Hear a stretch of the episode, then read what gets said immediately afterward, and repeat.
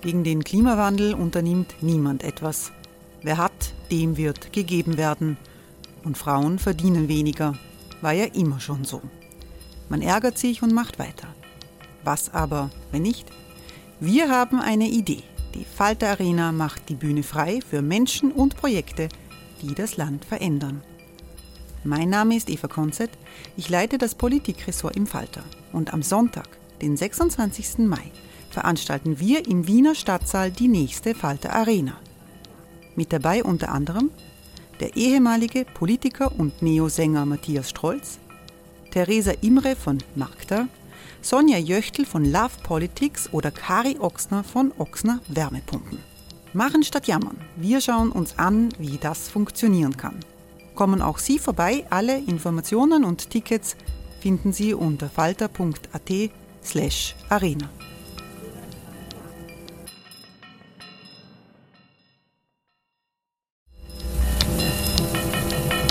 Falter-Podcasts werden durch Werbung unterstützt. Das hilft bei der Finanzierung unseres journalistischen Angebots.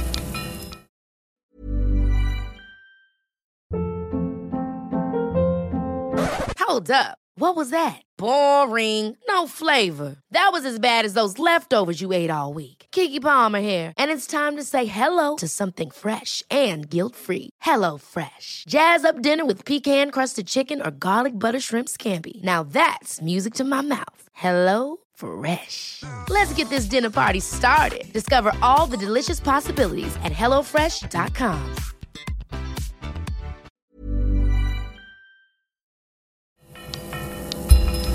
Falter Radio, der Podcast mit Raimund Löw. Sehr herzlich willkommen, meine Damen und Herren, im Falter Radio. Wie hängen Klimaschutz, soziale Gerechtigkeit und der demokratische Rechtsstaat zusammen? In welchem Ausmaß ist Korruption ein Hindernis im Kampf gegen die Klimakrise? Und welchen Beitrag leisten Protestbewegungen für sinnvolle politische Entscheidungen? Um diese und andere aktuelle Fragen geht es in einer Wiener Vorlesung mit dem ehemaligen Wiener Bürgermeister Michael Häupl und der Umwelthistorikerin Verena Winiwarta. Moderiert wird das Gespräch von Marlene Nowotny. Verena Winiwarta ist Professorin am Institut für Soziale Ökologie der Universität für Bodenkultur in Wien. Michael Häupl ist gelernter Biologe. Auf sein naturwissenschaftliches Wissen hat er sich in der Zeit als aktiver Politiker und Wiener Bürgermeister von 1994 bis 2018 immer wieder berufen. Ich beschäftige mich seit ungefähr 50 Jahren mit Fragen der Ökologie, insbesondere auch den Fragen der Stadtökologie. Und da sammelt man auch ein bisschen Erfahrung, insbesondere dann, wenn man auf eine entsprechende Ausbildung auch zurückgreifen kann. Und da ist es nicht nur jetzt Theorie, sondern das ist über weite Strecken auch Praxis. Denn wenn beispielsweise im Rahmen von Daseinsvorsorge-Elementen wie etwa der Wasserversorgung von Wien, das ein sehr komplexes Thema auch ist und unseren Vorfahren hier zu danken ist, dass sie nicht das Donauwasser in die Wiener Wasserleitungen geleitet haben, sondern die Hochquellwasserleitungen bauen haben lassen, was ja immer in einigen Mut in der Entscheidung auch erfordert hat, dass man, was er sieht, 200 Kilometer lange Wasserleitungen bis nach Wien baut, um das Hochquellenwasser in die Stadt zu kriegen. Das hat sowohl ökologische Gründe, etwa auf die Waldbewirtschaftung, als auch natürlich auf den ganzen sozialen, das ganze soziale Umfeld, ja, auch in diesen Bereichen. Und da muss man halt sagen, es ist ein Unterschied, wie Wien die Waldwirtschaft betreibt in seinen Quellschutzwäldern oder wo das private Waldausbeuter, um das einmal sehr grob auch zu sagen, das machen. Das ist, wenn man den Unterschied Klavier spielen kann, dann kann man sich mit Herrn Buchbinder messen. Das ist schon eine gewaltige Geschichte und da ist uns, denke ich, auch eine ganze Menge gelungen. Ähnliches gilt für die Frage, sehr praktisch gesehen, etwa der Wärmedämmung, also eine sehr wichtige Maßnahme im Hinblick auf Energie vernünftig nutzen, im Hinblick auf Energie auch sparen, also der Verschwendung entgegentreten eigentlich. Um das geht es ja letztendlich. Oder als ich mein Amt als Bürgermeister angetreten habe, waren etwa 40% der Mobilität in unserer Stadt ein Individualverkehr, also Kraftfahrzeugsverkehr, und etwa 20% öffentlicher Verkehr. Heute ist das ziemlich genau umgekehrt. Das ist alles etwas, wo man die Bevölkerung mitnehmen konnte. Also ein wesentlicher Bestandteil der Demokratie als Akzeptanz letztendlich auch der Menschen selbst. Klar, Wärmedämmung ist etwas, was sich letztendlich positiv auch auf die Brieftasche des Mieters auswirkt, weil natürlich Energie gespart wird. Also Heizungsenergie jetzt im gegenständlichen Fall. Beim öffentlichen Verkehr erspart es Zeit, erspart es Nerven. Und es ist ja eigentlich fantastisch, dass es in Wien zurzeit mehr Besitzer von Jahreskarten für öffentlichen Verkehr gibt, als es Führerscheinbesitzer gibt. Das muss man sich auch einmal für eine Millionenstadt ein bisschen vor Augen führen. Was das letztendlich auch heißt, also ich will jetzt nicht aufzählen, ja, was da alles gemacht wurde. Das ist ja nicht der Sinn der Sache, sondern ich will eigentlich eine These unterstreichen und durch eine zweite These kurz ergänzen. Die These, die ich unterstreichen will, ist das: Vertrauen und Demokratie hängen letztendlich absolut zusammen. Es ist überhaupt gar keine Frage. Ohne den gibt es das letztendlich auch nicht. Und Vertrauen erwirbt man sich insbesondere auch durch Handlungsweisen. Wenn man also deutlich machen kann, dass das, was man in Programmen festlegt, das, was man sagt, letztendlich auch zum Wohl der Bevölkerung umgesetzt wird, dann erwirbt man sich auch dieses Vertrauen der Bevölkerung. Und das schlägt sich dann letztendlich auch in Wahlergebnissen nieder. Sicherlich, das ist keine Frage. Ein Politiker schaut natürlich auch darauf, dass er für sich positive Wahlergebnisse oder für seine Partei positive Wahlergebnisse erzielt. Klar. Aber wer glaubt, dass das schon für sich alleine genommen der Sinn der Politik ist, der irrt. Sondern es geht darum, dass man Politik tatsächlich so macht, dass es diesen Wohlfahrtsgedanken, diesen Vorsorgegedanken für die Menschen entsprechend Rechnung tragt. Dann bekommt man positive Widerspiegelung, auch die Zustimmung bei Wahlen. Nicht umgekehrt wird ein Schuh draus, sondern das ist das Wesentliche letztendlich auch dabei. Und das Zweite, für mich ist die Frage der Ökologie untrennbar mit der sozialen Frage verknüpft. Denn Armut frisst nicht nur Demokratie, sondern Armut frisst auch unsere Umweltbedingungen. Es ist für eine alleinerziehende Mutter von 2 Kindern, die beispielsweise Regaleinschlichterin in einem Handelsbetrieb ist, nicht so einfach, verschiedenen Vorschlägen für Einkaufen von gesundem Essen zum Beispiel nachzukommen, weil sie in vielen Fällen gar nicht weiß, wie sie überhaupt ihre Kinder ernähren soll. Und daher ist die Armutsbekämpfung in einer Gesellschaft ein wesentlicher Bestand der Demokratieförderung, der Demokratiesicherung, letztendlich auch dann die Basis des Vertrauens.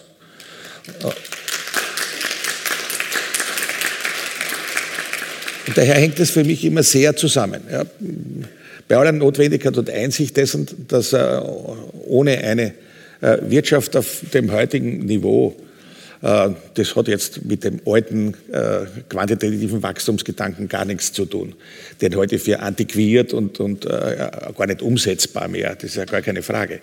Nur moderne Wirtschaftsformen wird man bei jetzt 9 Milliarden Menschen, die es auf der Erde gibt, wird man natürlich dem Rechnung tragen müssen. Das wird nicht sein in einem völlig industrialisierten Bereich, zum Beispiel der Agrarwirtschaft, sondern wird notwendig sein, dass man regionalisiert, dass man hier Hilfestellungen leistet, insbesondere auch in den sogenannten unterentwickelten Ländern. Also ich hasse diesen Begriff, ja, aber er ist leider gängig geworden, dass man dort beispielsweise durch die Unterstützung von Brunnenbau und Ähnlichem, sodass Bewässerung eintreten kann, dass diese regionale Entwicklung von Landwirtschaft tatsächlich zur Versorgung der Bevölkerung auch entsprechend möglich ist. Aber um zurückzukehren zu unseren unmittelbaren Umgebung dazu, eine letzte Einleitung sozusagen, ein letzter Hinweis dann dazu, oder vorläufig letzter. Die Urbanisierung ist eine große Chance letztendlich auch für die ökologische Frage. nicht nur für die Frage der Kultur, der Demokratie, der Lebensformen, sondern auch der ökologischen Frage. Das Buch, das mich begleitet jetzt eine längere Zeit schon, von Gernot Wagner, Stadt, Land, Klima, da ist der Untertitel ehrlich gesagt viel begeisternder als wie der Verkaufstitel vorher. Warum wir nur mit einem urbanen Leben die Erde retten. Klingt jetzt auch ein bisschen pauschaliert, aber es wird da drinnen in diesem Buch sehr gut ausgeführt, wie notwendig es ist, nachdem vor mehr als 5000 Jahren die ersten Städte sich im Zweistromland gebildet haben, dass diese Urbanisierung auch in einer solchen stadtökologischen Form ist, auch wenn die Stadt das Biotop des Menschen ist, ist der Mensch ein biosoziales Wesen. Er ist abhängig davon, von seiner Umwelt auch in der Stadt, auch wenn er ein bisschen ferngesteuert ist, das ist schon richtig. Er kümmert sich nicht mehr selber darum, dass er das Wasser kriegt. Er hat nicht in jeder Wohnung einen Brunnen, sondern das bringt ihm die Wiener Wasserwerke, bringen ihm hochqualitatives Wasser ins Haus, und das ist ja letztendlich auch gut so. Aber das führt letztendlich dazu, dass der Flächenverbrauch geringer wird. Der ist nun einmal in der Stadt auch entsprechend geringer. Das ermöglicht natürlich auch den Biotopschutz entsprechend. Und es ist vor allem auch in einer Stadt der kurzen Wege die Möglichkeit, die Mobilität so zu steuern, so zu lenken, so in den Griff zu kriegen, dass eben das eintritt, was eingetreten ist, dass viel weniger Leute das Auto in der Stadt benutzen, viel mehr den öffentlichen Verkehr. Das hat sich ja auch herausentwickelt dazu. Und ich meine, ganz erfolglos kann es nicht sein, wenn man schon den CO2-Ausstoß sozusagen als die Messlatte unseres ökologischen Verhaltens betrachten. Dann ist es halt schon erstaunlich, dass in Österreich Wien die Stadt ist, wo der geringste CO2-Ausstoß pro Kopf ist. Das ist die Millionenstadt, die einzige Millionenstadt in Österreich. Hat pro Kopf einen geringeren CO2-Ausstoß, als das die Gebirgsregionen oder das flache Land hat. Das ist nicht nix. Und an diesen Fakten kommen wir auch nicht vorbei, auch wenn man in Österreich ja jetzt wieder gewohnten Stadtbashing und Urbanfeindlichkeit, begleitet übrigens auch von Wissenschaftsfeindlichkeit, was man große Sorgen letztendlich auch macht. Mit dem müssen wir uns auseinandersetzen. Es hilft nichts, wir müssen uns auseinandersetzen, denn das urbane Leben ist eine Voraussetzung dafür, dass wir die Welt retten können. Wir kommen zurück zur Stadt, ich verspreche es. Verena Winiwarta, Sie sind ja nicht Politikerin, aber Sie sind natürlich Beobachterin der Politik in Ihrer Funktion als Umwelthistorikerin und auch Beraterin der Politik.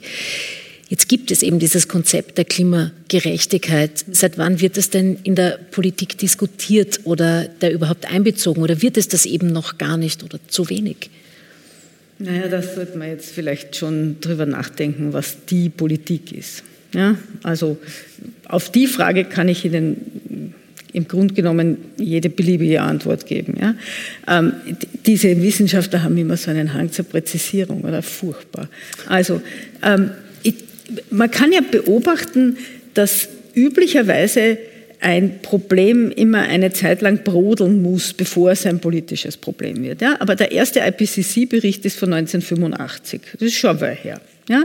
Und das war schon ein internationales Gremium, das war schon aufgesetzt als eine Schnittstelle zwischen Wissenschaft und Politik. Da waren ja auch schon die Ländervertreter dabei, da gab es schon Verhandlungen, wie dieser Bericht denn ausschauen darf. So, 1985, ja? Dann gab es 1992 die große Konferenz von Rio. Die erste große Umweltkonferenz, die im globalen Süden stattgefunden hat, übrigens auch in einer Stadt, ja, ohne gescheites Wasser und ohne vernünftige Abwasserbehandlung und so weiter. Ja.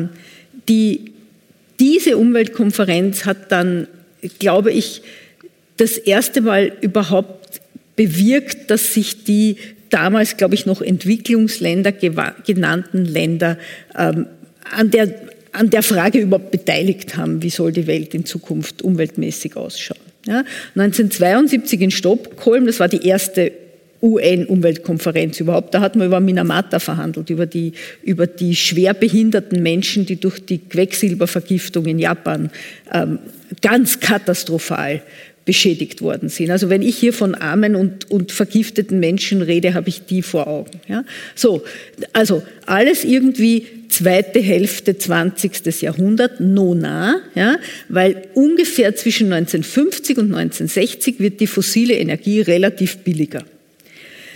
Relativ billiger heißt, der Brotpreis steigt weiterhin mit dem Lohn, aber Strom und Benzin werden um 4/5 billiger.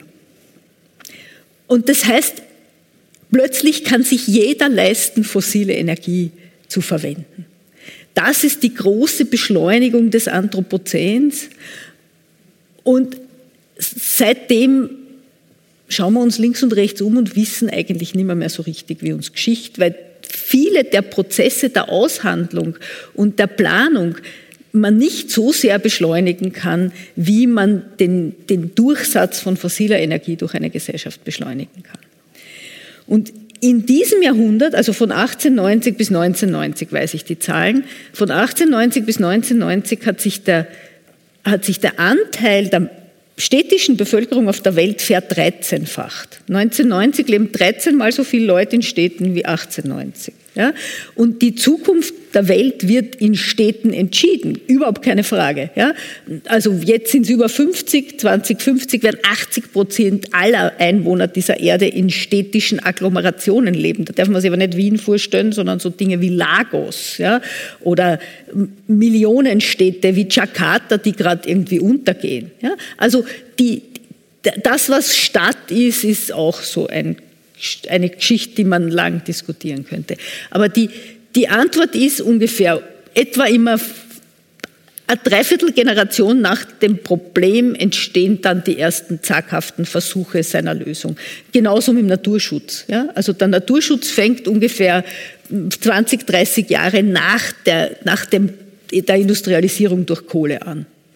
So lange braucht es immer. Ungefähr, also eine Dreiviertelgeneration nach heutigen Maßstäben. Michael Häupl, Sie haben vorhin schon kurz die Vorzüge des urbanen Lebens angesprochen. Jetzt kann man sich auch nach Ihrem Vortrag schon einiges unter Klimagerechtigkeit vorstellen. Aber wie würden Sie denn, Michael Häupl, eine klimagerechte Stadt skizzieren? Wie leben Menschen in einer klimagerechten Stadt? Wie bewegen sie sich fort? Wie konsumieren sie? Wie arbeiten sie? Wie sieht die aus? Also zunächst einmal nur zu der Bemerkung über die billige Energie, das ist natürlich schon richtig historisch auch gesehen, aber momentan bemühen wir uns ja sehr, dass das offensichtlich anders ist. Nicht? Wenn ich mit der Entwicklung der Energiepreis, ja, das ist schon richtig, nur ja, aber das führt dazu, dass sie die Reichen das bisherige Leben fortgeschrieben leisten können, die Armen nicht. Die Frage ist ja, ist tatsächlich das soziale Auseinanderfallen in einer Gesellschaft etwas Gutes dafür, dass man ökologische Probleme zumindest einmal eingrenzen kann? Und da sage ich nein, sondern man muss Alternativen anbieten. Selbstverständlich, ja, es geht ja auch. Und wenn man sich die Mühe macht, tatsächlich wissensbasiert sich etwa mit einer Stadtpolitik auseinanderzusetzen, dann kann ich nur empfehlen, schauen Sie sich das an, was beispielsweise die Wiener Stadtwerke vorgelegt haben im Hinblick auf die Energiewende, wie Sie sich's vorstellen. Das heißt, es ist ja ein enormer Ehrgeiz, bis 2030, 2040 aus der Kohlenstoffenergie auszusteigen. Was ist die Alternative? Na, da gibt's, ohne jetzt ins Detail zu gehen, da gibt's viele. Eine davon ist zum Beispiel Energiesparen. Das größte Kraftwerk, das wir bauen können, ist das Energiesparkraftwerk. Da müssen wir halt von manchen Gewohnheiten Abschied nehmen. Nicht? Also es muss nicht der Fernseher draußen los im Standby rennen, weil dieser Lava verbraucht schon sinnlos Energie. Nicht wahnsinnig viel, aber immerhin. Ja, mehr als genug. Also, und auch in der Technologie gibt es natürlich Entwicklungen heute von Haushaltsmaschinen und vielen anderen angefangen, die wesentlich weniger Energie auch verbrauchen. Aber der wesentlichste Punkt ist die Heizungsenergie. Gut. Und da ist Wien gerade dabei, sich neben der Wasserkraft auch mit der Geothermie, eine Diskussion, die wir schon vor 20, 25 Jahren geführt haben, mit der Geothermie, sich natürlich Ressourcen zu erschließen, über die man jetzt dann auch noch nachdenken muss. Weil ich bin sehr dafür, dass man das mit den Kolleginnen und Kollegen aus den Technologiefolgenabschätzungen auch entsprechend diskutiert. Was heißt denn nun das wieder? Ne? Ich meine, ich habe jetzt Artikel einmal gelesen, wo die Wasserkraft verdammt wird und das nicht nachhaltig bezeichnet wird und Ähnliches. Langsam wird es schwierig. Weil natürlich haben bei der Anzahl von Menschen, Das ist ja der dramatische Unterschied zur Jäger- und Sammlergesellschaft, wo man selber heute noch sich um alles, also um die gesamte Reproduktion kümmern hat können und ja eigentlich nichts anderes machen konnte. Außer jetzt einige wenige konnten zum Beispiel die großartigen Höhlenmalereien der Steinzeit machen. Aber der Regelfall haben sie die Leute zu beschäftigen gehabt mit ihrer eigenen Reproduktion. Das heißt, zu schauen, dass sie und ihre Kinder etwas zu essen haben und dass sie im Winter nicht erfrieren. Das geht ja mit 9 Milliarden Menschen nicht. Da ist die arbeitsteilige Gesellschaft einfach entsprechend notwendiger. Und gerade in Städten, es ist schon richtig, ich habe im Vergleich gelebt, als Stadtbewohner und war nicht nur dauernd in Otterkring, obwohl ich es heiß liebe. Otterkring ist großartig, ganz hervorragend. Aber ich meine, also ich schon ein stehe auch sehr auf Meidling. Das ist auch wunderbar. Ja. Ganz Wien ist wunderbar, ist ja gar keine Frage. Aber es gilt ja in Wien nicht zuletzt für viele Städte als ein Beispiel, weil man weiß, dass es woanders ganz anders ausschaut. Mhm. Und das brauche ich gar nicht, was weiß ich, nach Lagos schauen oder ich schaue in chinesische Städte oder sonst irgendwo hin, weil ich jetzt einmal von den Herzeigebildern von Shanghai und Ähnlichem absehe, oder afrikanische Städte, wir bleiben in Europa. Eine solche Wasserversorgung wie Wien gibt es woanders nicht. Und da muss man wieder dazu sagen, weil es schon sowas wie zukunftsschauende Politiker auch in der Vergangenheit in der Stadt gegeben hat, die sehr gut in Connect verbunden waren, zum Beispiel mit dem Professor Süß, der ja Wissenschaftler und Politiker war, mir besonders sympathisch schon aus dem Grund, der aber letztendlich auch die inhaltliche Verantwortung dafür getragen hat, dass eben nicht Donauwasser genommen wurde, sondern dass man die Hochquellenwasserleitungen gemacht hat. Vorausschauend. Nicht nur darauf schauend, wie gewinne ich die nächsten Wahlen, sondern wie sichere ich die Zukunftsexistenz unserer Kinder und Kindeskinder. Und das ist der entscheidende Punkt. Das ist der entscheidende Punkt, von dem ich glaube, dass das notwendig ist, weil es am Ende des Tages dann auch mit dem Erfolg bei den nächsten Wahlen belohnt wird. Und nicht die vordergründige Schielen und heuchlerische Werben um irgendwelche Stimmen. Das geht meistens schief. Aber beschreiben Sie denn nicht einen Idealzustand? Verena Winiwarta hat es ja vorhin auch gesagt, wir haben dann diese großen Klimakonferenzen, dann werden rechtlich nicht bindende Vereinbarungen getroffen, weil man dann vielleicht, wenn man dann wieder nach Hause kommt, die auch eigentlich gar nicht umsetzen möchte, weil es unattraktiv ist? Da gibt es einen wesentlichen Grund, weil bei diesen großen Klimakonferenzen sind sehr wenig Vertreter von Städten dabei. Ja, und das meine ich jetzt gar nicht nur lustig. Ja. Nein, ich stimme Ihnen vollkommen zu. Das meine ich zu, nicht nur wegen dem berühmten Buch da, der Mayors Rules the World, das ganz lustig ist. Und wir haben beim Städtetag einmal den Autor eingeladen gehabt. Das war recht witzig, aber nicht rasend produktiv. Was der Bürgermeister einer Kleinstadt wie zum Beispiel Neufeld im Burgenland daraus an Wissen mitgenommen hat für seine praktische Arbeit, war nahe null. Also ist ja wurscht. Ja, ist ja wurscht. Eines ist absolut richtig. Selbst in dem sogenannten, also das heißt Ausschuss der Regionen, also diesem Regionalparlament der Europäischen Union, sitzen genau 3 Bürgermeister. Und die nur deswegen, weil sie so wie Wien oder Berlin Stadtstaaten sind und daher in ihrer Funktion als Landeshauptmann dort eigentlich auch entsprechend teilnehmen. Und das halte ich für das Problem. Weil die Städte sind die Laboratorien der Zukunft.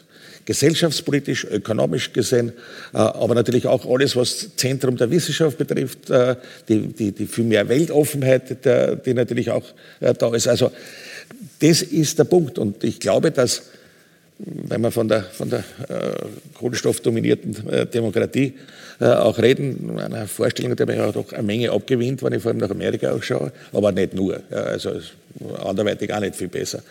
Aber das hat schon natürlich schon was für sich. Aber die sitzen dort beieinander, weil sie die Interessen ihrer Kohlenstoffwirtschaft vertreten und daher nicht das, was zum Beispiel in den Städten Diskussion ist, was die Kulisse letztendlich auch ist für die Stadtpolitiker, die intellektuelle Kulisse, letztendlich gesellschaftliche Kulisse da ist, die ganz andere Dinge einbringen könnten dazu. Aber die werden so wenig gehört. Vielleicht ist das Schicksal, das sie teilen, dann auch mit gelegentlichen Initiativen, die von den Bürgern herkommen. Many of us have those stubborn pounds that seem impossible to lose, no matter how good we eat or how hard we work out. My solution is PlushCare. PlushCare is a leading telehealth provider with doctors who are there for you day and night to partner with you in your weight loss journey. They can prescribe FDA-approved weight loss medications like Wegovy and Zepbound for those who qualify. Plus, they accept most insurance plans. To get started, visit plushcare.com/weightloss. That's plushcare.com/weightloss. Also ich habe ja auch am Land schon viel gescheite Leute getroffen, oh ja, muss ich schon dazu sagen. Ja. Auch wenn das intellektuelle irgendwie Klima dort vielleicht ein bisschen verdünnter ist, wie Sie jetzt andeuten. Aber ich glaube, dass das vollkommen richtig ist, dass die Akteure, die politisch handlungsfähig sind, nicht die sind, die am internationalen Klimakonferenztisch sitzen. Und genau aus solchen Gründen glaube ich ja, dass diese Idee eines globalen Verfassungskonvents, wie es das Stephen Gardiner beschreibt, nicht so dumm ist, weil man eben an diesen Hebeln drehen muss und sagen muss, wir erfinden ein Vertretungssystem, bei dem die Frage, wie viele Personen vertrittst du, auch mitspielt. Dann hätten Bürgermeister, nicht der von Neufeld zugegebenermaßen, aber vielleicht schon der von Wien und der von Jakarta sicher eine Chance auf eine Teilhabe auf internationalem Niveau. Und ich weiß nicht, ob das eine kluge Idee ist, aber ich glaube, in so einem Verfassungskonvent müsste man sowas zumindest einmal diskutieren. Weil ich glaube, dass dort, wo wir... Also der Staat als Nationalstaat ist unabdingbar, aber er ist nicht hinreichend für eine einigermaßen klimagerechte Welt. Und ich spreche ja lieber von Ungleichheit als von Armut, weil ich glaube, es ist auch diese Schere das große Problem. Ja? Wenn es zu viel Unterschied zwischen den ganz Armen und den ganz Reichen gibt, dann bricht die soziale Kohäsion komplett auseinander. Das ist auch das Problem von dem, was man jetzt nicht mehr Slum nennen darf. Jetzt müssen wir es ja informelle Siedlungen nennen. Ja? Da denke ich mir, also vielen Dank, Euphemismus. Ja? Es ist halt nun mal grausig, in einem Slum zu leben. Also von ja? Political Correctness habe ich da ohnehin noch nie so viel gehalten. Ja, ich habe die Slums gesehen, die es ja nicht nur in Brasilien zum Beispiel gegeben hat mit den Favelas, sondern ich habe das auch gesehen in Lissabon, bevor dort eine andere Stadtpolitik sich mit diesen auseinandergesetzt hat. Es ist mir auch nicht so wichtig, ob man es jetzt Ungleichheit nennt oder ob man das Schere zwischen Arm und Reich, die immer weiter aufgeht, nennt. Das ist Faktum das Gleiche. Es ist ein Bestandteil von Ungleichheit. Ja. Und wenn man für mehr Gleichheit eintritt, dann heißt das mit konkreten Armutsbekämpfung. Das ist das, mit dem man durchaus auch in der Anerkennung durch die Bevölkerung, in den Köpfen der Leute auch entsprechend realisieren kann. Und wir setzen heute, meine ich jetzt, meine Freunde von der Volkshilfe und ich, in erster Linie uns mit der Frage der Kinderarmut auseinander, weil das ist ja wohl das Bitterste, was es letztendlich gibt und ließe sich so leicht lösen. Nicht mehr, dass man einmal wie eine Armutsgabe 150 € einer Familie gibt, sondern dass man hergeht und sagt, so, okay, wir machen eine nachhaltige Grundsicherung für Kinder, sodass Kinderarmut nicht mehr gibt. Ist nicht einmal so teuer, muss man ganz ehrlich sagen. Ne? Also, aber das ist aber halt eine europäische Sichtweise. Ja? Also ich meine, von den knapp 8 Milliarden Menschen lebt ungefähr die Hälfte unter der Armutsgrenze weltweit. Ja. Und es gibt, Wissenschaftler, der die Zahl nicht weiß, es sind knapp 800 Millionen Menschen, die keinen Zugang zu sauberem Wasser haben. Also fast 1 Milliarde von den 8 Milliarden hat überhaupt keinen Zugang zu sauberem Wasser. Das haben wir dasselbe Meinung. Und wir haben auch da ziemlich, glaube ich, den gleichen Informationsstand. Das ist ja alles gar keine Frage. Natürlich werden wir mit dem, was wir in Österreich als Grundsicherung da jetzt versuchen und bekämpfen, das ist halt österreichische Realität oder von mir aus also noch europäische Realität. Aber international gesehen braucht es da natürlich so etwas Ähnliches, natürlich unter Einbeziehung der ökologischen Überlegungen wie den Marshallplan für die Welt. Wenn wir nur 10% der Rüstungsausgaben dafür ausgeben, haben wir das Problem auch entsprechend finanziert. Da sind wir völlig einer Meinung. Rüstungsausgaben einsparen würde echt viel Geld für gute reichen. Dinge irgendwie freispielen. Ich wäre dafür, sie alle einzusparen. Ja. Und morgens bei 10% aufhören. Ich war immer Realpolitiker. Nicht wie Wissenschaftler. Ja, die Welt kenne ich auch. Aber ich glaube schon, dass das, was Sie jetzt sagen, diese Frage, wie viel wie viel globalen Marshallplan braucht man? Da würde ich meinen, wir müssen auch die Grundrechtsdemokratie exportieren. Wir müssen die Staatsform mit exportieren. Brunnen allein reichen nicht. Ja? Ja, und ich glaube, das größte, also Sie sagen irgendwie, Verschwendung ist ein großes Problem. Völlig Ihrer Meinung. Wir werden ja wirklich nur schwer ins Streiten kommen. Aber ein zweites, mindestens ebenso großes Problem ist Korruption. Und ich glaube, dass Korruptionsbekämpfung Umweltschutz ist. Und das höre ich zu selten. Und deswegen sage ich es jetzt gleich noch einmal. Das ist okay. Ja. Dagegen ist gar nichts zu sagen. Mit Maßnahmen wie Transparenzgesetz und Ähnlichem wären sicherlich ganz gute Schritte dabei. Aber zu dem vorherigen, wir müssen auch unser demokratisches Gesellschaftsmodell entsprechend exportieren. Das sagt der amerikanische Präsident auch. Ja, ich weiß schon. Die Frage ist ja, wie? Mhm. Und während das der amerikanische Präsident zum Beispiel sagt, egal jetzt einmal welcher Couleur, wobei auch da, Unterschied. Wer Trump erlebt hat, der weiß, wie schlimm es sein kann, wenn der eigene Präsident die amerikanische Verfassung und das eigene Volk knüttelt, dann ist das natürlich schon eine schlimme Sache. Mal unabhängig davon, aber für mich klingt das immer ein bisschen so, wie seinerzeit auf den Spitzen der Bajonette die Religion verbreitet wurde, weil man gemeint hat, nur nach der katholischen Religion kann man sozusagen auch letztendlich leben.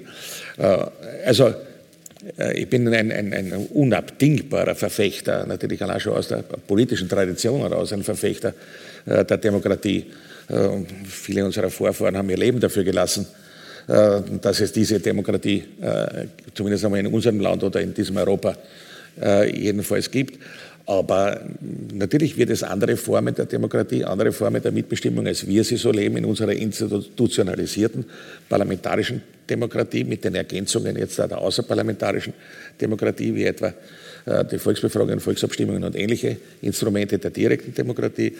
Das ist zu entwickeln. Ja, aber ich bin schon der Auffassung, es hat überhaupt keinen Sinn, Entwicklungshilfe zu leisten in irgendwelche von korrupten Eliten beherrschten Land, die das eigentlich nur dazu verwenden, Waffen zu kaufen und ihre eigene Macht abzusichern. Das ist sinnlos. Ja. Ja. Bleiben wir doch kurz bei der Demokratie, weil Vertrauen ja heute auch schon angesprochen wurde und wie wichtig das Vertrauen in die Demokratie ist. Jetzt leben wir gerade in einer Phase, wo immer mehr junge Menschen protestieren, weil ihnen der Kampf gegen die Klimakrise nicht schnell genug geht, verständlicherweise nicht weit genug geht. Und da bekommt man schon das Gefühl, dass die Jüngeren das Vertrauen in die Älteren vielleicht verloren haben oder dass es zumindest sehr viel besser sein könnte. Was müssen wir denn tun? Weil das ist doch auch ein Bruch, der ein bisschen durch unsere Gesellschaft geht. Ich muss mich schon aus biografischen Gründen ein bisschen gegen die Grundthese wehren, dass erst jetzt die jungen Leute protestieren. Gegen die Klimakrise habe ich gesagt. Ich habe nicht gesagt, dass sie erst jetzt protestieren. Auch gegen die Klimakrise. Der Kampf gegen die Klimakrise ist ja auch schon relativ lang. Aber die größte Demonstration, an die ich mich erinnern kann, wo ich noch mitbeteiligt war in der Organisation, war die Kampf um die Demokratie, die 200.000 auf dem Wiener Heldenplatz. Ich war als junger Student in der Friedensbewegung tätig, auch schon in der Ökologiebewegung, vor allem im Kampf gegen Zwentendorf. Also so gesehen, das war in meiner eigenen Partei nicht lustig, muss man auch noch dazu sagen, gegen die Atomenergie zu sein. Oder gegen Kernenergie, muss ich sagen, was ein Schimpf mit mein Freund, der Professor Gruber wieder, wenn ich sage Atomenergie. Also gegen die Kernenergie, gegen Zwentendorf zu sein. Aber das war natürlich gesellschaftliche Auseinandersetzung, wo ich sagen muss, ein bisschen erinnert mich allerdings jetzt die Formen der Auseinandersetzung von der Wortwahl bis hin zu den Taten an die Auseinandersetzung Ende der 1960er Jahre mit den auftretenden Faschisten, also die sogenannten Borodajkiewicz-Demonstrationen, die auch Todesopfer nach sich gezogen haben. Also so gesehen werden wir schon vorsichtig auch sein müssen bei den Diskussionen, Auseinandersetzungen, bei den Gesprächsverlusten, die es da natürlich gibt. In erster Linie denke ich natürlich jetzt an diese Covid-Maßnahmen-Gegner-Demonstrationen, wo sie ja eingeschlichen haben, natürlich auch Leute, denen das Covid vollkommen wurscht ist, sondern die ganz andere Absichten natürlich haben. Aber natürlich ist es auch Gesprächsfähigkeit verlieren ist immer schlecht. Aber haben Sie wirklich das Gefühl, dass die Jungen zum Beispiel von Fridays for Future, dass die nicht gesprächsbereit sind? Naja, also ich sage jetzt in den letzten Monaten, würde ich sagen, da hat man einen Gesprächsverlust gehabt, der mir persönlich gesehen leid tut. Weil ich Gesprächsverweigerung immer für schlecht halte. Ich meine, außer dort, was vollkommen sinnlos ist. Dort, was ich mit einem Verschwörungstheoretiker, da vergeude ich meine Zeit nicht mehr. Das ist sinnlos, ja. Schaut drum, nicht? Aber mit Leuten, die Sorgen, Ängste haben, egal welcher Provenienz jetzt, die fürchten sich halt vor einem Vakzin und andere zu Recht. Das andere, ja, nicht fürchten vor einem Vakzin ist nicht zu Recht, aber fürchten zum Beispiel vor der Klimakrise und der Bedrohung der folgenden Generation ist natürlich auch zu Recht. Und dort führe ich wahnsinnig gern und leidenschaftlich Diskussionen, das ist gar keine Frage. Diese Gesprächsfähigkeit zu erhalten, heute für zentral und heute für wichtig. Sehen Sie da vielleicht einen Vertrauensverlust ein bisschen in unsere Gesellschaft, ein Vertrauen in die Politik, das schon noch auf gute Bahnen zu lenken? Also ich glaube, dass die Frage, wer vertraut worauf und wer vertraut wem, das sind zwei Fragen, oder? Und das eine ist, dass die Personen, die an der Macht sind weltweit. Ja? Ich rede jetzt nicht über die Stadt Wien, sondern wir reden einmal so über den globalen Norden mit seinen zum Teil sehr oligarchischen Systemen, ja? Und mit Plutokratie, ja? mit Herrschaft des Geldes. Ja, oder China, ja? Kommunistische Diktatur. Also eine Reihe von Staatsformen, die nicht einmal das Wort Demokratie wirklich verdienen, aber als solche gehandelt werden. Ja? Und dann haben wir diese sogenannten Failed States, Staaten, die gescheitert sind, die, wie Sie zuerst gesagt haben, durch Korruption ihrer Machthaber vollkommen handlungsunfähig sind als Staaten, die sich um die nicht einmal Daseinsfürsorge, geschweige denn Daseinsvorsorge ihrer Staatsbürger irgendwie kümmern können.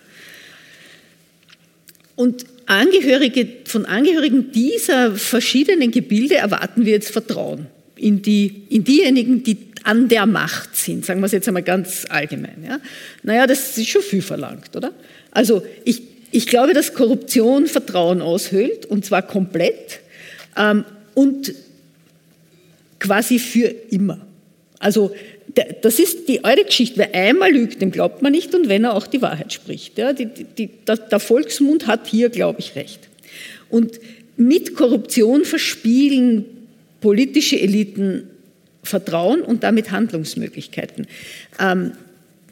Worauf die Leute immer noch viel zu viel vertrauen, ist, dass die Technik schon richten wird. Mhm. Ja? Worauf sie nicht mehr vertrauen, ist, dass die Politik es in den Griff kriegen wird. Und die Politik zeigt auch, weil sie in diesem fossilen System ja durchaus gefangen ist, dass sie wenig Angebote hat, warum man ihr vertrauen sollte für die Zukunft. Ja? Und das macht die jungen Leute, die mehr Zukunft vor sich haben, nervöser als alte Leute, die sagen, naja, ich werde schon vorher sterben, bevor es schlimm wird, höre ich. Ja? Also das ist ein Zitat, ja, von jemandem, den ich gut kenne, gescheite Person, ja? Die sagt, naja, also ich gehe gar nicht Bioprodukte kaufen, ich stirb sowieso, bevor es wirklich schlimm wird. Ist eine Ansage. Ja? So, die Fridays for Future, glaube ich, kämpfen darum, dass Zukunftssorgen ernst genommen werden, in einem System, das dafür nicht ausgerüstet ist. Und deswegen, glaube ich, muss man ganz oben anfangen, an diesen Grundregeln des staatlichen Miteinander und auch des zwischenstaatlichen Miteinander muss man drehen, um Gesellschaften einigermaßen zukunftsfit zu machen. Und ich verstehe, dass sie schreien, weil sie nur dann den Eindruck haben, überhaupt eine Stimme zu haben. Das ist ja auch nicht gemütlich. Also wir haben, was haben wir denn? Wir haben 300 Gigatonnen CO2 noch für das 1,5 Grad Ziel. Ja? Und der Ottmar Edenhofer hat das heute in einem Vortrag gesagt, wir haben 15.000 Gigatonnen noch in der Erde. Also wenn wir die 15.000 Gigatonnen auch nur zu einem winzigen Teil noch rausholen, haben wir mehr, als in der Atmosphäre noch Platz hat. Das ist ein komplett neues Problem. Wir haben ein Problem nicht der Ressourcenknappheit am Anfang, sondern die Ressource Atmosphäre haben wir komplett übernutzt. Diesen quasi den globalen CO2-Abfallhaufen zu groß gemacht. Und das ist ein so neues Problem, dass ich glaube, dass Politik auch keine Antwort darauf hat und dass die Fridays immer wieder auf dieses Problem hinweisen, das tut uns gut.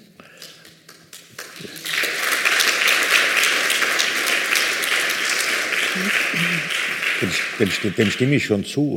Ich glaube, dass inhaltlich über weite Strecken diese jungen Leute recht haben. Und wenn ich so etwas glaube, dass jemand recht hat, also im Großen und Ganzen, nicht im Detail, ja, aber im Großen und Ganzen recht hat, dann will ich eigentlich, dass die auch gehört werden. Und daher schmerzt es mich dann gelegentlich, wenn er da, sei es von der Wortwahl her, sei es aber auch Respekt einzufordern vom Gegenüber, aber selber nicht bereit sind, diesen Respekt auch im Gespräch zu geben und ähnlichen Dingen. Also da sage ich, das ist schade, weil das fördert, sagen wir es freundlich so, fördert auch nicht gerade Vertrauen und fördert vor allem nicht das Zuhören. Und das ist das Problem. Wenn ein 22-jähriger Student oder Studentin einen erfahrenen, habilitierten oder Universitätsprofessor behandelt wie ein Trottel, dann geht das nicht, mit Verlaub gesagt. Das geht. Und umgekehrt auch nicht. Umgekehrt auch nicht, selbstverständlich. Ja, umgekehrt auch nicht, selbstverständlich. Ja. Selbstverständlich. Das ist respektloser Umgang miteinander. Ne? Aber mich würde jetzt, sagen wir mal, in guter Kenntnis von Universitätsprofessoren weniger wundern, wenn Universitätsprofessoren Studenten respektlos behandeln als umgekehrt. Das ist ja wurscht, das ist ein misslungener, blöder Scherz. Das Wesentliche ist, wenn man miteinander tatsächlich reden will, sich austauschen will, dann muss man den anderen zuhören können und muss in Respekt vor der anderen Meinung dann auch leben. Ja? Ich respektiere die Meinung der Jungen, bin nicht in jedem Detailfall ihrer Meinung, möchte aber auch diesen Respekt sozusagen für meine Meinung auch einfordern. Aber es geht ja bei diesem Bruch vielleicht auch nicht nur darum, dass es weniger Vertrauen in die Politik gibt. Sie haben es vorhin angesprochen. Ein Bekannter, der dann sagt, ich kaufe sicher nicht Bio, ich sterbe früher. Viele haben ja das Vertrauen darin verloren, dass die Nachbarn, die Verwandten, die Kolleginnen, die Kommilitoninnen, wer auch immer, dass die das Notwendige tun, um zu einer klimagerechten Gesellschaft zu kommen. Es geht ja vielleicht auch um vertrauensbildende Maßnahmen für die Gesellschaft, für uns alle. Es geht um Vorbild, es geht um vertrauensbildende Maßnahmen, um das geht es alles, aber es geht auch um Organisation. Wenn man so will, staatliche, gemeinschaftliche Organisation. Das ist überhaupt gar keine Frage. Es geht um Recht. Klar, alles, was wir an Handlungen setzen, hat zu passieren auf der Basis des Rechtsstaates und der Demokratie. Das halte ich für das Zentrale. Also wenn ich mich immer sehr bemühe, jetzt inhaltlich gesehen, Wirtschaft, Soziales und Ökologie, absolut zu vernetzen, notwendigerweise zu vernetzen, so ist der Schlussstein über das ganze Rechtsstaat und Demokratie. Das ist von mir aus ein Idealgebilde, aber so war immer mein Verständnis davon, wie ein Gemeinwesen, wurscht, ob es jetzt eine Stadt ist, ein Staat oder eine internationale Gemeinschaft entsprechend funktionieren kann. Fußen tut aber eine wahre Demokratie nur darauf, dass man miteinander redet, dass man den anderen zuhört, dass man fähig ist, Kompromisse letztendlich auch zu schließen. Die Hegelsche Dialektik hat sich ja nicht aufgelöst. Das ist ja nach wie vor ein taugliches Instrumentarium letztendlich dafür, wie man Handlungen auch setzen kann. Immer im Bewusstsein dessen, dass auch die Synthese, die dabei rauskommt, wieder nur eine neue These ist, durch eine Antithese auch wieder in Frage gestellt werden kann. Das ist auch nicht so leicht, so für normale Leute zu verstehen. Ich meine, Wissenschaftlern ist es völlig vertraut, dass ich meine Thesen, meine Vorstellungen, auch meine experimentellen Ergebnisse zur Diskussion stelle und hier Widerspruch bekomme. Da gar keine Frage. Popper hat sogar gesagt, Wissenschaft ist nur dann Wissenschaft, wenn die These falsifiziert werden kann, wenn sie falsifizierbar ist. Sonst ist sie keine Wissenschaft. Ja, ist ja alles gut. Normale Leute können mit sowas gar nicht umgehen. aber gar nicht umgehen. Ich komme ja auch vom Land. Also wenn ich in das Dorf meiner Kindheit gehe, dort bei der Wirtshausbudelfurt stehen bleibe, lauter alte Männer so alt wie ich, weil die mit mir in die Volksschule gegangen sind seinerzeit noch, als ich in dem Dorf aufgewachsen bin, dann kann man mit dem überhaupt nicht umgehen. Dort ist ein Teil der Leute, sagt dann dort halt auch, ja, was soll ich denn den Wissenschaftler, den es mir tut oder erzählst, glauben? Da kommt der andere Wissenschaftler, der sagt wieder ganz was anderes, und da kommt der Dritte, der sagt das Dritte. Das ist ein bisschen das Problem natürlich auch der Kommunikation. Daher brauchen wir in dem Bereich Wissenschaftsvermittler, brauchen wir in dem Bereich, wenn man so will, Dolmetscher, die in der Lage sind, die wissenschaftlichen Erkenntnisse, das, was Stand des Wissens ist, tatsächlich auch so an die Leute zu bringen, dass sie es nachvollziehen können. Im Übrigen bin ich der Auffassung, die Menschen haben ein Recht darauf zu erfahren, was Wissenschaftler machen. Weil sie zahlen ja letztendlich auch. Ja, also da werden Sie von mir keinen Widerspruch ernten. Ja, nicht. Weil ein Gutteil meines Lebens damit verbracht ist. Nein, nur ein Quantenphysiker würde mir zum Beispiel widersprechen, weil er sagt, ich verstehe meine Wissenschaft eigentlich selber nicht. Wieso ist das? Ja. Aber da sind wir ja schon bei Aspekten, die uns vielleicht zu einer klimagerechteren Gesellschaft bringen. Und Bildung ist natürlich so ein Aspekt. Man weiß, dass Menschen mit höherer Bildung ein höheres Einkommen haben, dass die gesünder leben, dass die ganz andere Perspektiven in ihrem Leben haben. Verena Winiwarta, ist dann Bildung auch ein Schlüssel zur klimagerechten Gesellschaft? Naja, das habe ich ja versucht zu sagen, dass das ein Schlüssel ist. Aber ich lege Wert darauf, dass das lebenslanges Lernen sein muss. Weil man darf nämlich nicht aufhören, sich weiterzubilden, nur weil man irgendwie erwachsen geworden ist und sein Geld selber verdient. Viele von denen, die jetzt in Positionen sind, in denen sie was für oder gegen die Klimakrise tun können, denen würde Weiterbildung nicht schaden. Ja? Sie würden sie sogar ziemlich dringend brauchen, aber wir sind keine weiterbildungsaffine Gesellschaft. Und was mir Sorgen macht in Österreich ist, dass die Weiterbildung als Geschäftsfeld für Universitäten entdeckt worden ist. Die müssen sich nämlich, wenn sie Weiterbildung machen wollen, muss sich die nämlich jetzt finanziell lohnen. Und das geht in die falsche Richtung. Ja? Weiterbildung muss auch ein Angebot sein. Natürlich, das sind Leute, die schon was verdienen, die können sich einen Kostenbeitrag schon leisten, keine Frage. Ja? Aber ich will eigentlich auch die weiterbilden, gerade die nicht bevorzugt sind vom Leben, die sich das dann absparen müssten und zu wenig haben. Ja? Also ich glaube, lebenslanges Lernen verlängert für uns alle die Zeit, in der wir gut auf diesem Planeten leben können. Ja, der Auffassung bin ich 100%. Weiterbildung muss genauso ohne soziale Schranken zugänglich sein, als wie das normale Bildungssystem auch.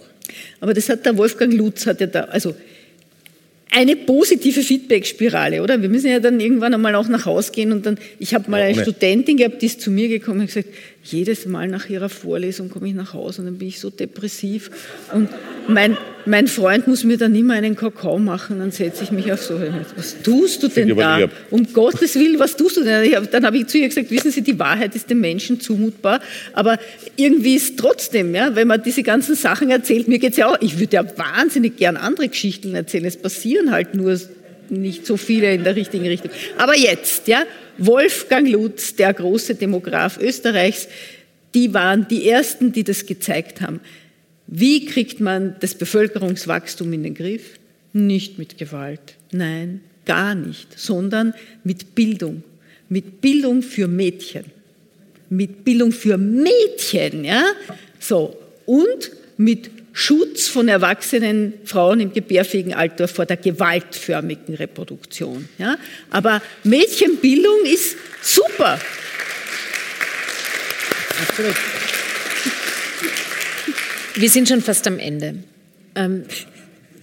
Wir haben heute ja über vieles schon gesprochen, über Brüche in der Gesellschaft, über Trennlinien, die stärker hervortreten, über das, was vielleicht auch in den vergangenen 2 Jahren offensichtlicher geworden ist, was die nicht vorhandene Dialogbereitschaft betrifft. Können wir denn vielleicht auch rückblickend, Michael Häupl, wenn wir die vergangenen 2 Jahre ansehen, die vieles deutlicher gemacht haben, können wir da auch etwas für Umwelt- und Klimagerechtigkeit lernen mit Blick für die nächste Zukunft?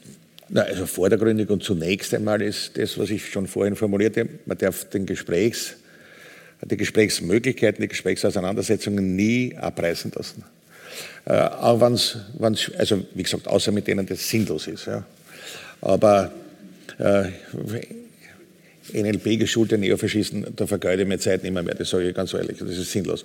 Aber mit allen, die Ängste haben, die Sorge haben, man soll nicht mehr reden dazu. Das Zweite, was wir daraus sehen müssen, ist das, die soziale Frage und die ökologische Frage sind untrennbar miteinander verbunden. Untrennbar. Das muss ja jetzt, glaube ich, schon der Schwächste begriffen haben und verstanden haben.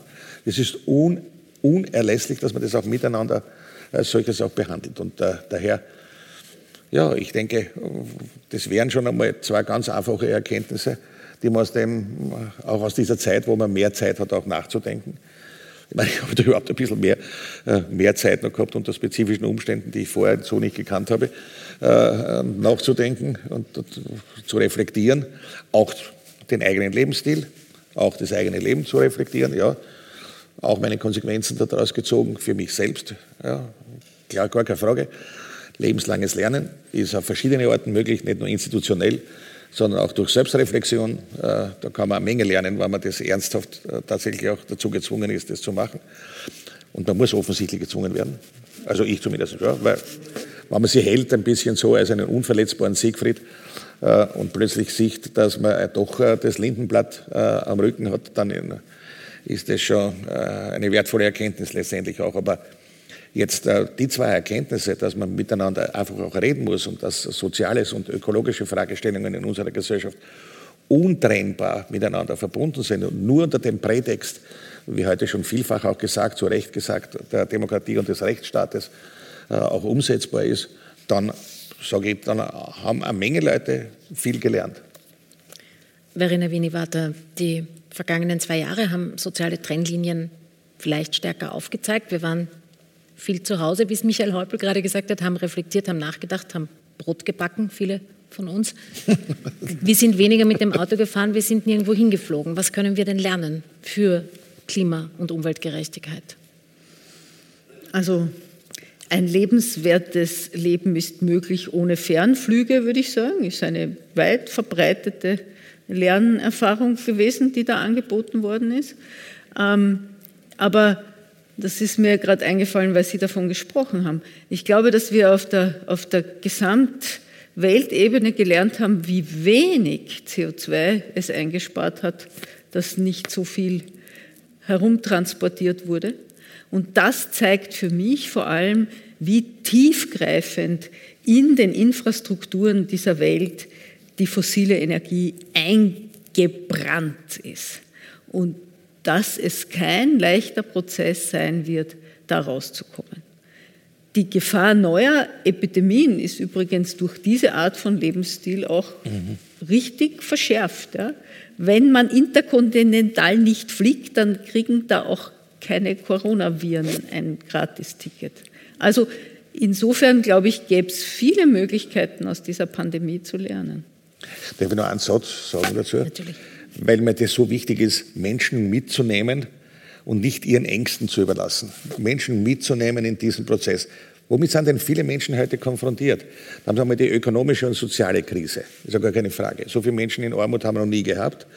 Wir haben über 400.000 Arbeitslose zurzeit, wieder nur in Österreich. Also wir haben eine wirtschaftliche und eine sozial damit verbundene Krise dazu. Wir haben die Krise des Klimawandels.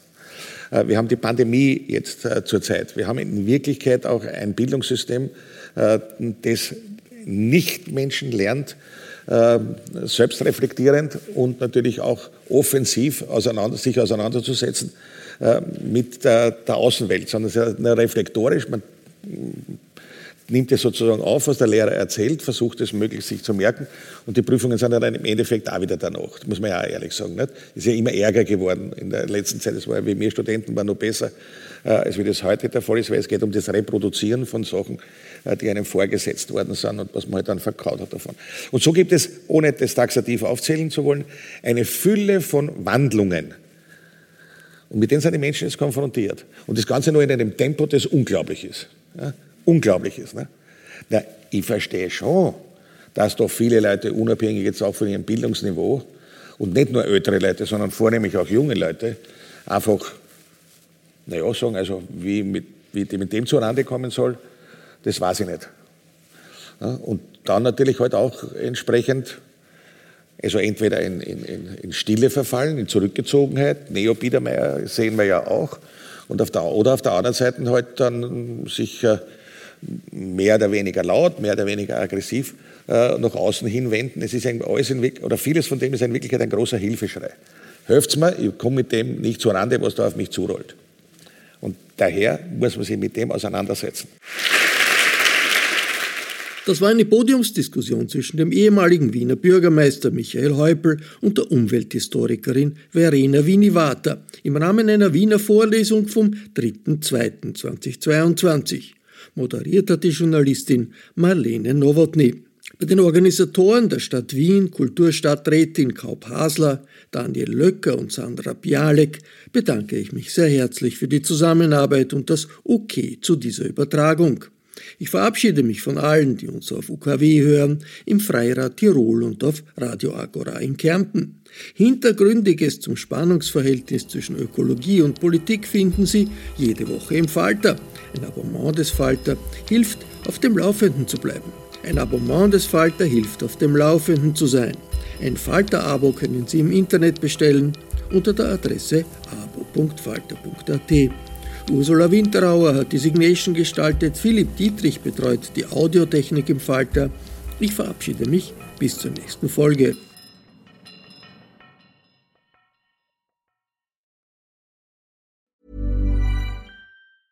Ever catch yourself eating the same flavorless dinner 3 days in a row? Dreaming of something better? Well, HelloFresh is your guilt-free dream come true, baby. It's me, Keke Palmer. Let's wake up those taste buds with hot, juicy pecan-crusted chicken or garlic butter shrimp scampi. Hello Fresh. Stop dreaming of all the delicious possibilities and dig in at HelloFresh.com. Let's get this dinner party started. Hey, it's Paige DeSorbo from Giggly Squad. High quality fashion without the price tag. Say hello to Quince. I'm snagging high-end essentials like cozy cashmere sweaters, sleek leather jackets, fine jewelry, and so much more. With Quince being 50 to 80% less than similar brands. And they partner with factories that prioritize safe, ethical, and responsible manufacturing. I love that. Luxury quality within reach. Go to quince.com/style to get free shipping and 365-day returns on your next order. Quince.com/style.